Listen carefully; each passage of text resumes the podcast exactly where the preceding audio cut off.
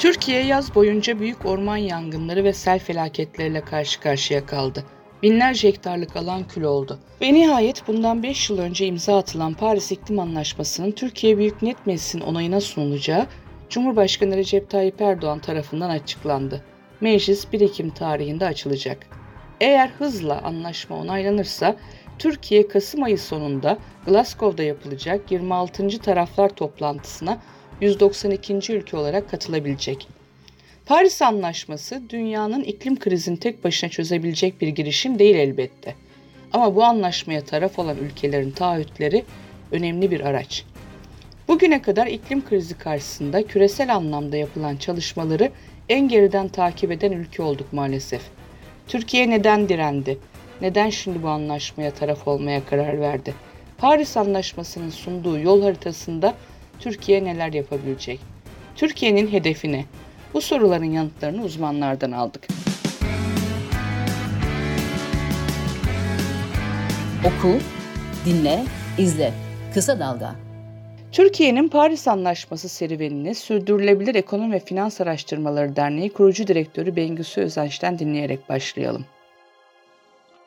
Türkiye'nin Paris Anlaşması'nı onaylamakta neden geciktiğini anlayabilmek için Paris Anlaşması'nın öncesine bakmak gerekiyor. Paris Anlaşması 2015 yılında Birleşmiş Milletler İklim Değişikliği Çerçeve Sözleşmesi'nin Paris'te yapılan 21. taraflar toplantısında imzaya açılan ve dünyanın sanayi devriminden bu yana ortalama yüzey sıcaklığı artışını 2 derecenin altında tutmayı mümkünse de 1,5 derecede sınırlandırmayı amaçlayan bir anlaşma. Çerçeve sözleşmeye taraf 197 ülkenin 191'e Paris Anlaşması'nı onaylamış durumda. Ama Türkiye 2016 yılında anlaşmanın ilk imzacıları arasında yer almasına rağmen henüz anlaşmayı onaylamayan 6 ülke arasında. Diğer ülkelerde İran, Irak, Eritre, Yemen ve Libya. Türkiye'nin tarafı olduğu ve Paris Anlaşması'nın da dahil olduğu çerçeve sözleşme 1994 yılında yürürlüğe girdiği haliyle ülke ekleri tanımlıyor. Bu ekler sanayileşmiş ülkeler için de bağlayıcı hedefler tarif ediyor. Burada ek bir ülkeleri sanayileşmiş ülkeleri tarif ediyor. Bu sanayileşmiş ülkeler için sayısallaştırılmış emisyon azaltım hedefleri mevcut. Ek iki ülkeleri içinse ek bire dahil olup yani hem sayısallaştırılmış emisyon azaltım hedefleri olup hem de e, gelişmekte olan ülkelere finansal destek sağlamak zorunda olan ülkeler grubu olarak tarif ediliyor. Aslında Paris Anlaşması'nın öncülü olan Kyoto Protokolü bu ekleri atıf yaparak ülkelerin sorumluluklarını tanımlıyor. Türkiye bu ilk tasarımda OECD ülkesi olarak hem ek 1 hem de ek 2'de yer alıyor. Bu noktadan itibaren de Türkiye'nin iklim diplomasisi bu eklerden çıkmak üzere kuruluyor. 2001 yılında alınan bir karar ile Türkiye ek, ek 2'den çıkarılıyor. Ek 1 ülkeleri arasındaki farklı pozisyonda tanımlanıyor. Böylelikle Türkiye'nin gelişmekte olan ülkelere teknoloji ve finansman yardımı yapmasına ilişkin yükümlülüğü ortadan kalkmış oluyor. Bu kararı takiben de Doha ve Lima toplantılarında Türkiye'nin küresel çevre fonu başta olmak üzere çerçeve sözleşmenin finansman mekanizmalarına erişimi garantileniyor. Türkiye 2009 yılında Kyoto'yu onaylayarak protokole taraf oluyor. Paris Anlaşması'na geldiğimizde ise aslında bu eklere atıf bulunmuyor. Ama bu konuyla ilgili Türkiye'nin Paris Anlaşması'nı onaylaması durumunda mutlak emisyon azaltım yükümlülüğünün olacağı gibi bazı yanlış anlaşılmalar var. Her ne kadar artık bu konuyla ilgili farkındalık artmış olsa da yanlış bilgilerin hala yayılmaya devam ettiğine de şahit oluyoruz. Paris Anlaşması'nda yalnızca gelişmiş ve gelişmekte olan ülkeler ayrımı mevcut ve Türkiye gelişmiş ülkeler arasında yer aldığından yalnızca gelişmekte olan ülkeler için tanımlanmış olan Yeşil İklim Fonu'na erişim sağlayamıyor. Bu nedenle de ek birden yani gelişmiş ülke kategorisinden çıkmak üzere bir diplomasi yürütüyor. Bu gerçekleşmeden de anlaşmayı onaylamıyor. 2020 yılından itibaren gelişmekte olan ülkelere ağırlıklı olarak da en az gelişmiş e, ülkeleri ve küçük ada devletlerine e, yılda 100 milyar dolar tutarında kaynak kullandırmak üzere kurulmuş olan bu fon bugüne kadar hedeflenen finansmanın onda birini bile toplayabilmiş değil. e, kalkınma bankalarından ve yerel kaynaklardan sağlanan eş finansmanla birlikte yıllık söz verilen miktarında ancak üçte biri harekete geçirilmiş durumda. Paris İklim Anlaşması konusunda yanlış bildiklerimiz neler? Ekosfer Derneği Yönetim Kurulu üyesi Özgür Gürbüz, Türkiye'nin Paris Anlaşması'na imza atarken verdiği niyet edilen ulusal katkı beyanında 2012 yılında 430 milyon ton olan toplam sera gazı emisyonlarını 2030 yılına geldiğinde 929 milyon tonun altında tutma sözü verdiğini hatırlatıyor.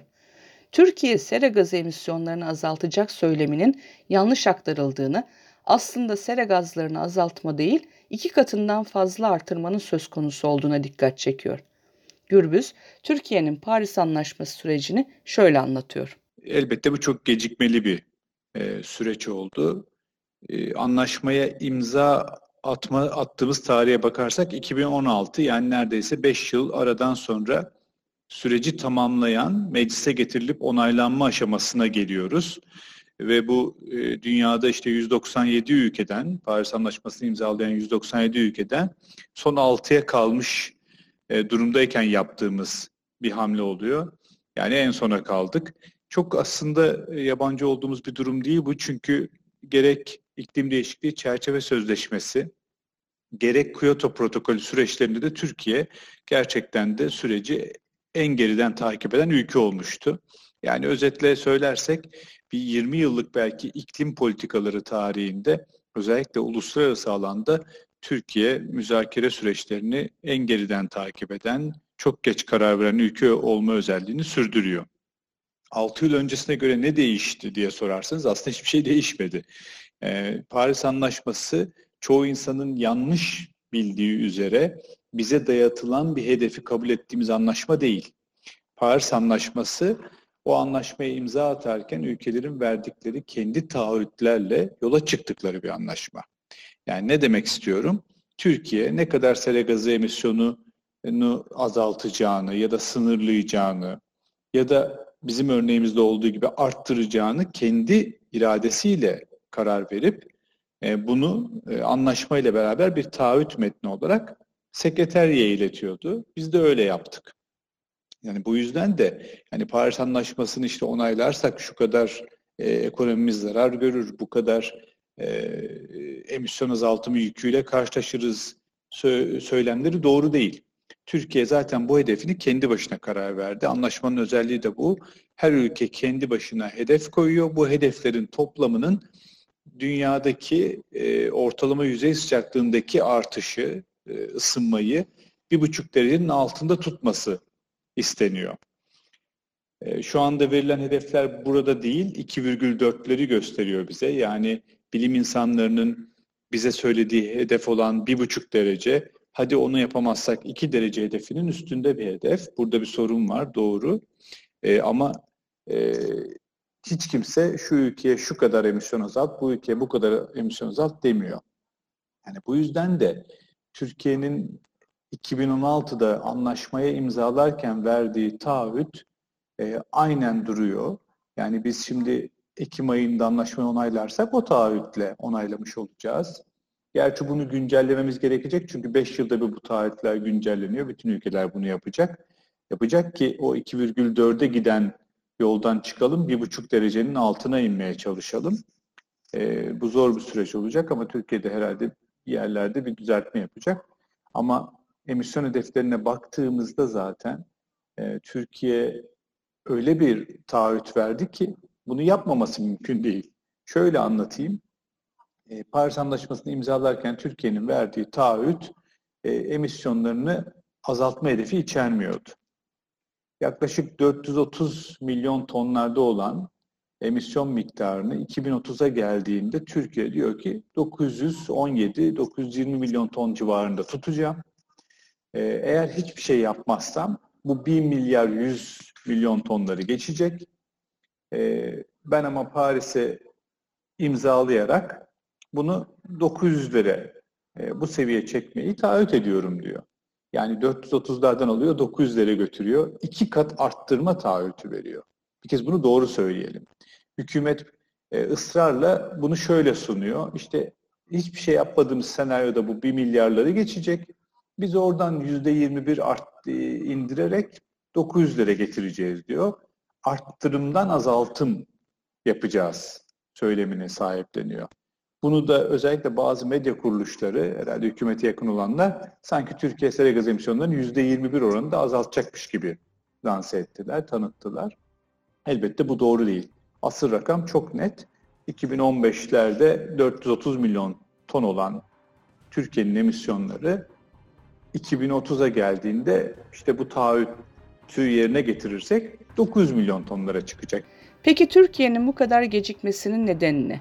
Özgür Gürbüz bunun emisyon hedefi olmadığının altını çizerek şöyle devam ediyor. Türkiye Paris Anlaşması'na onaylamakta bu kadar gecikmesinin sebebi e, verdiği emisyon hedefi değil. E, asıl sorun Türkiye Paris Anlaşması'nı onaylarken bir yandan da acaba biz e, iklim meselesine dahil olmamızın bir ödülü olarak yeni finansman kaynaklarına ulaşabilir miyiz? Daha çok uygun kredi alabilir miyiz? İşte enerji alanı olsun, diğer alanlar olsun. Bunu zorladı.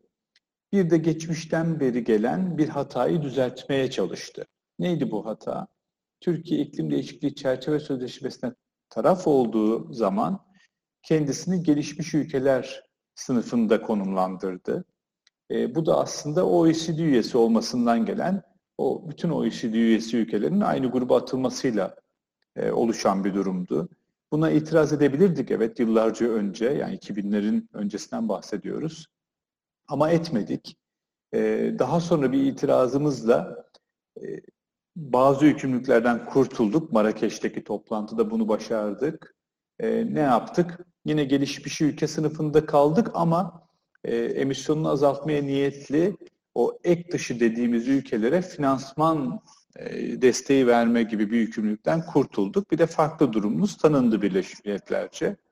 O gün bugündür de aslında zaten kimse Türkiye'yi e, o sınıfta değerlendirmiyor. Ama e, Paris'le beraber işte Yeşil İklim Fonu gibi bazı yeni finansman kapıları açıldı. Ama bu kapıları doğru bir şekilde haliyle işte geri kalmış ya da gelişmemiş ülkelere açmak istiyorlar. Türkiye bunlardan da pay almak istedi. Burada tartışma başladı ve o yüzden de devamlı o e, iklim değişikliği çerçeve sözleşmesine dönülüyor. Oradaki Türkiye'nin pozisyonunu e, gelişmiş ülkelerden çıkarıp e, gelişmemiş e, ya da e, gelişen ülkeler arasına katarak daha fazla finansman almaya çalışıyor. Aslında iki ayrı anlaşma birbirine e, bir anlamda birleştirilmeye çalışıyor. Çünkü Paris Anlaşması temelde iklim değişikliği çerçeve sözleşmesinde bu kadar büyük bir vurgu yapmıyor. Bundan önceki Kyoto protokolü çok netti. Orada sorumlulukları, sera gazı emisyonu azaltımını işte iklim değişikliği çerçeve sözleşmesindeki ülkelere yüklüyordu. Paris öyle değil. Paris demin de anlattığım gibi her ülkenin kendi beyanıyla katıldığı bir anlaşma. Ama Türkiye bunu bir fırsata çevirmeye çalıştı. Ya yani beni Paris anlaşmamı anlaşmasına dahil görmek istiyorsan sen de bu eski şeyi düzelt dedi ama bu pazarlık e, pek sonuç vermedi. Ya da belki en sonunda sonuç verdi. Önümüzdeki COP toplantısı dediğimiz işte taraflar toplantısında Glasgow'da e, Kasım sonu yapacak toplantıda belki de Türkiye'nin pozisyonu değiştirilecek. Ama daha önce çok e, başvurular yapıldı bu konuda. Hepsi de e, fazla tartışılmadan reddedildi. Çünkü biraz geride kalmış bir anlaşmadan e, bahsediyoruz. Ve Türkiye gibi mesela Ukrayna'da aynı durumda onlardan böyle bir itiraz gelmiyor. Önemli olan aslında Paris'te ne hedef verdiğiniz, kendinizi nasıl konumlandırdığınız.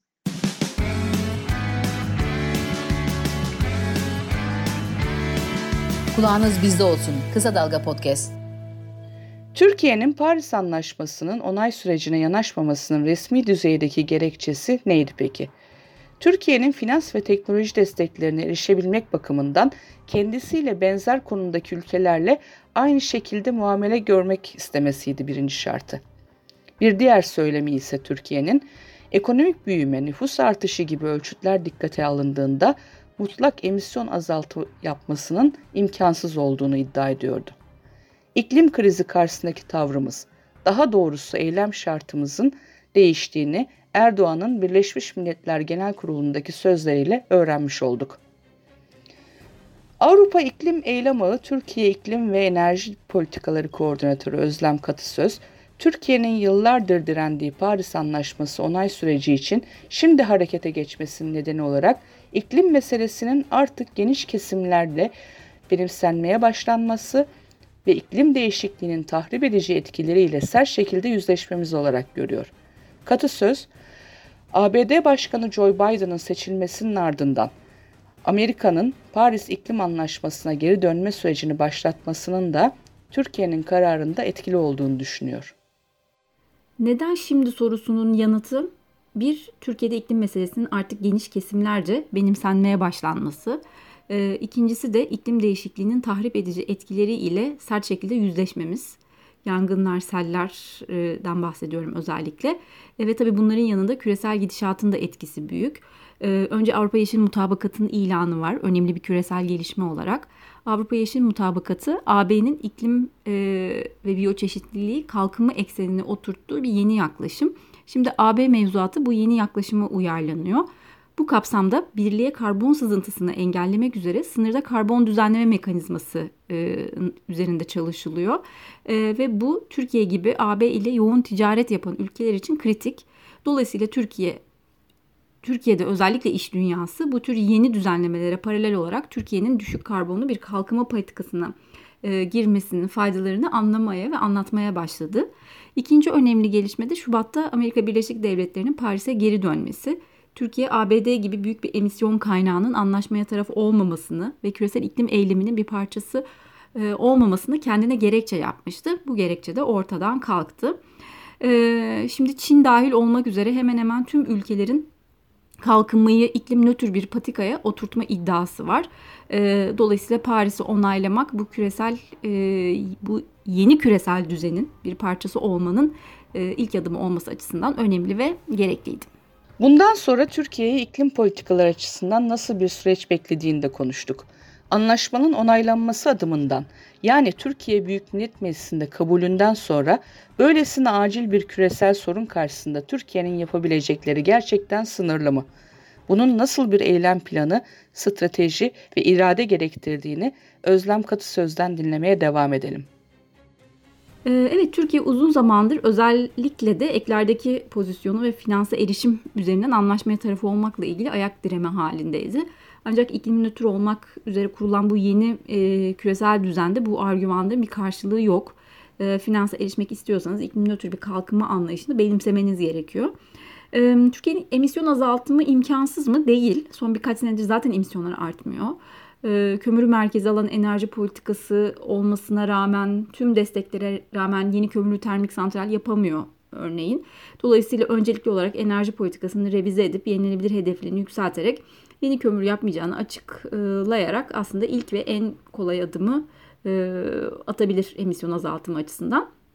Diğer yandan Cumhurbaşkanı Erdoğan'ın e, Birleşmiş Milletler Genel Kurulu'nda e, önümüzdeki sürece dair verdiği sinyaller var ve çok aslında net bir şekilde özetledi durumu. Paris'e taraf olmaya ilişkin açıklamasından sonra daha doğrusu bu açıklamanın devamında yatırım, üretim, istihdam politikalarımızda köklü değişikliğe yol açacak bu süreci 2053 vizyonumuzun ana unsurlarından biri olarak kabul ediyoruz diyerek önümüzdeki e, süreci nasıl olacağını, nasıl şekilleneceğini açıkça ortaya koydu. Çalışma hayatından eğitime, sanayiden argeye, enerjiden sanayiye tüm politika ve uygulamaların Paris Anlaşması'nın 1,5 derece hedefine uygun olarak iklim nötr bir düzeni hizmet edecek e, şekilde şekillenmesi gerekiyor bundan sonra. Ve dediğim gibi Cumhurbaşkanı Paris taraf olacağımızı açıklarken bunun sinyali de çok net bir şekilde verdi. Türkiye'nin dönüşümü tüm sektörlerde planlaması ve yönetmesi gerektiğini ifade eden Benkisu Özenç, yol haritasına ilişkin şu önemli noktaları vurguluyor. Türkiye, küresel yıllık emisyonların %1.2'sinden, birikimli olarak baktığımızda da bunu da tarihsel sorumluluk olarak değerlendirebiliriz e, küresel emisyonun %0.6'sından sorumlu. Bu anlamda tek başına bir değişim sağlayabilecek ülke gibi görünmese de küresel emisyon azaltım için gereken kolektif çabaların bir parçası olmak durumunda. Türkiye'nin 2015 yılında çerçeve sözleşme sekreteryasına sunduğu ve şu anda da resmi azaltım hedefi olarak var olan patikasını izlemesi durumunda ve AB'nin de 2030 için e, koyduğu 1990 seviyesine göre emisyonlarını %55 azaltım hedefini gerçekleştirmesi durumunda 2030 itibarıyla Türkiye tek başına Avrupa Birliği ülkelerinin %40'ı kadar emisyona sahip olmuş olacak. Bugün ise bu oran %12. Ya da kişi başı emisyonlar açısından bakılırsa AB'deki seviyenin iki katına çıkması beklenebilir. Bu da Türkiye'nin artık tarihsel sorumluluğu olmadığı savunusunun ardına saklanamayacağı kadar yüksek bir emisyon seviyesi demek. Bunun için Türkiye'nin daha iddialı hedefler alması gerektiğini söylüyoruz. Küresel net sıfır hedeflerine bakıldığı zaman bunları gerçekleştirmek için bütünsel bir yaklaşımın gerekli olduğu açık. Bunu yalnızca bir enerji politikası olarak e, ele almak mümkün değil. Karbon yoğun ağır sanayiden başlayarak tüm sektörlerde dönüşümün planlanması ve yönetilmesi gerekiyor. Sanayinin dönüşümü aynı zamanda bir ARGE ve istihdam politikası demek. Buna uygun teknolojilerin geliştirilmesi, bu teknolojileri geliştirecek ve kullanılacak iş gücünün yetiştirilmesi demek. Dönüşümün etkilerinin bölgeler üzerinde eşit dağılmayacağını düşünürsek, yani bazı sektörlerin bu dönüşümden olumlu, bazılarının da olumsuz etkileneceğini düşünürsek, sektörlerin bölgesel dağılımına bakarak dönüşümü aynı zamanda bölgesel kalkınma perspektifinden de değerlendirmek gerekli dönüşümün herkes için eşitlikçi ve adil bir şekilde gerçekleşmesinin sağlanması gerekiyor. Bu nedenle de stratejinin bütünsel olarak çizilmesi ve uygulanması gerekli. Bu strateji çizilirken de dönüşmemenin ya da dönüşmekte geç kalmanın maliyetinin dönüşüm için gerekli olan yatırımın maliyetinden daha yüksek olduğunu, iklim değişikliği kaynaklı maliyetlerin yine toplumun en kırılgan kesimleri üzerine eşitsiz bir şekilde yüklendiğinin de farkında olmak gerekli. Türkiye'nin yapacağı çok şey var. Ülkenin bütün ekonomik ve sosyal politikalarını iklim dostu yapmak zorundayız. Aksi halde Paris Anlaşması'nı onaylamak tabi biraz kağıt üstünde bir güzellik olarak kalır diyerek Özgür Gürbüz öncelikle enerji sektörüne çeki düzen verilmesi uyarısını yapıyor. Türkiye'nin tabii yapacakları çok yapacağı çok şey var. Öncelikle e, emisyonlarının %70'i hatta daha fazlasından sorumlu olan enerji sektörünü e, iklim dostu bir çeki düzen verilmesi gerekiyor. Bunun çok net e, hedefleri var. Bir, yeni kömür santrali yapmayacaksınız. İki, kömürden çıkış için bir tarih, bir takvim belirleyeceksiniz. Üç, özellikle bina stokun, stoğunda e, enerjiyi verimli kullanan, çatısında güneş paneli olan, izolasyonu iyi yapılmış, e, enerji sıfır binalar üretmeye başlayacaksınız ve kentlerinizi sadece binalar değil, ulaşımdan işte binaya kadar e, enerji tüketimini azaltan ve kendi enerjisini kendi üreten kentler haline getireceksiniz. Dört, tarımdan su politikalarına kadar her şeyi iklim krizinin sonuçlarına e, e, uygun hale getireceksiniz. Yani iklim krizinin sonuçlarını görüyoruz bazı yerlerde. İşte bu kentleşmeden e, çok böyle örnekler geliyor karşımıza. Seller, su baskınları. Ama onun dışında kuraklık gibi iklim iklim krizinin sonuçları var. Bunlara uyumlu kentler, uyumlu tarım politikaları üreteceksiniz. Aynı zamanda bu yeni politikalarınız iklim krizine daha az neden olacak. Yani daha az sera gazı emisyonu çıkacak. Örneğin tarımda bu yapay gübreleri daha az kullanır, organik tarıma yönelirseniz e, sera gazı emisyonunuzu da azaltıyorsunuz. E, et tüketimiyle ilgili azaltıma gidebilirsek ihtiyacımız olan proteinleri bitkilerden sağlayabilirsek yani vejeteryan beslenmeye gidebilirsek bu e, emisyon rakamlarımızı değiştirecek. Enerjideki tabii pasta çok büyük, e, çok büyük bir etkisi var ama diğer sektörlerden işte ormansızlaşmadan toprağın kullanımına kadar her alanda Türkiye'nin yapması gereken işler olacak. Bunları e, adım adım hayata geçireceğiz. Bazıları teknolojik çözümler içeriyor. Örneğin yenileri enerjiden ürettiğimiz elektrikle çalışan elektrikli araçlar hayata geçecek. Burada toplu taşımaya mutlaka öncelik verilmesi lazım. Daha sonra otomobiller gelmeli. Yani ama öte yandan her şey teknolojiyle çözülmeyecek. Bazıları sosyal politikalar e, gerektiriyor. Yani çalışma saatlerinin düşürülmesi gibi e, veya alışkanlıklarımızın değiştirilmesi gibi, tüketim alışkanlıklarımızın meseleler de var işin içinde. E, tüketim alışkanlıklarının değiştirilmesi de çoğu zaman öyle sanıldığı gibi insanlara e, işte farkındalık e, uyandırarak, bilgilendirerek olmuyor. Bu gerçeği de artık kabul etmemiz lazım. Cezai yaptırımlar, uygulamalar gerekiyor. Yani e, poşetlerden, plastikten şikayet ediyorsanız depozito uygulamasını getireceksiniz. Bazı yerlerde plastik poşet kullanılmasını yasaklayacaksınız. Yoksa bu işi e, size verilen o kısa sürede çözmeniz mümkün değil. İklim krizinin de önünde öyle çok uzun zaman yok. Zaten yaşamaya başladığımız, hissettiğimiz o aşırı hava olaylarının sayısını artmasını istemiyorsanız, sellerle, dolularla, kuraklıkla her yıl baş etmek, baş etmek zorunda kalmak istemiyorsanız önümüzdeki 10 yıl, 20 yıl içerisinde sera gazı emisyonlarımızı ciddi bir şekilde azaltmamız lazım. Kömürden, petrolden, doğalgazdan kaçmamız gerekiyor. Bunun dediğim gibi hem teknolojik hem de sosyal politikalarla hayatımızı değiştirerek, yaşamımızı değiştirerek e, çözebileceğimiz yolları, yöntemleri var. Bunlardan artık kaçmadan hayata geçirmemiz lazım. Bunun arkasında da e, ciddi bir siyasi iradeye ihtiyacımız var. Gürbüz'e göre bunları yapmak hem ekonomiye hem sağlığımıza hem de doğaya iyi gelecek. Enerji tüketimini azaltmanın ve güneş, rüzgar gibi yenilenebilir kaynaklardan sağlamanın Türkiye gibi fosil yakıtlarda dışa bağımlı bir ülkeye zararı yok.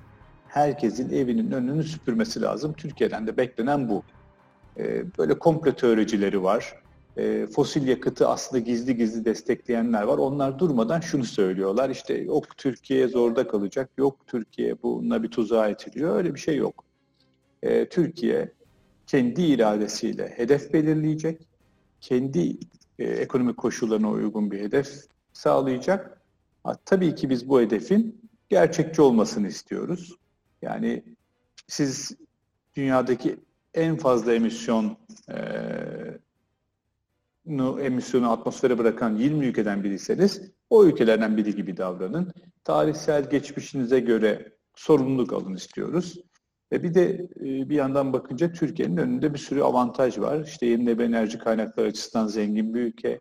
Enerjiyi doğru kullanmayan, verimli kullanmayan bir ülke. Bunları yaparsa emisyon miktarı da enerji tüketimi de çok azalabilir. Bunların da ülke ekonomisine zaten faydası var. Yani dışarıdan ithal ettiğiniz kömür, petrol, doğal gazdan vazgeçeceksiniz.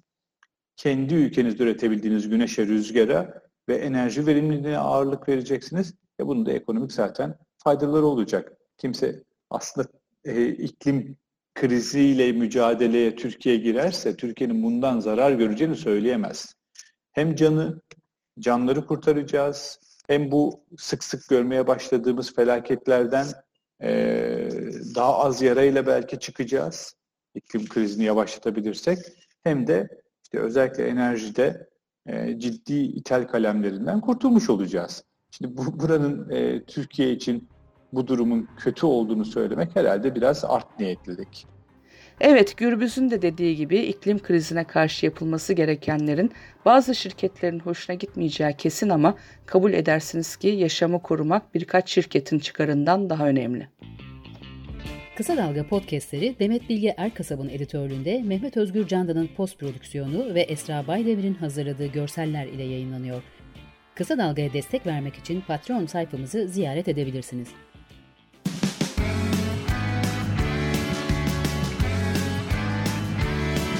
Kulağınız bizde olsun. Kısa Dalga Podcast.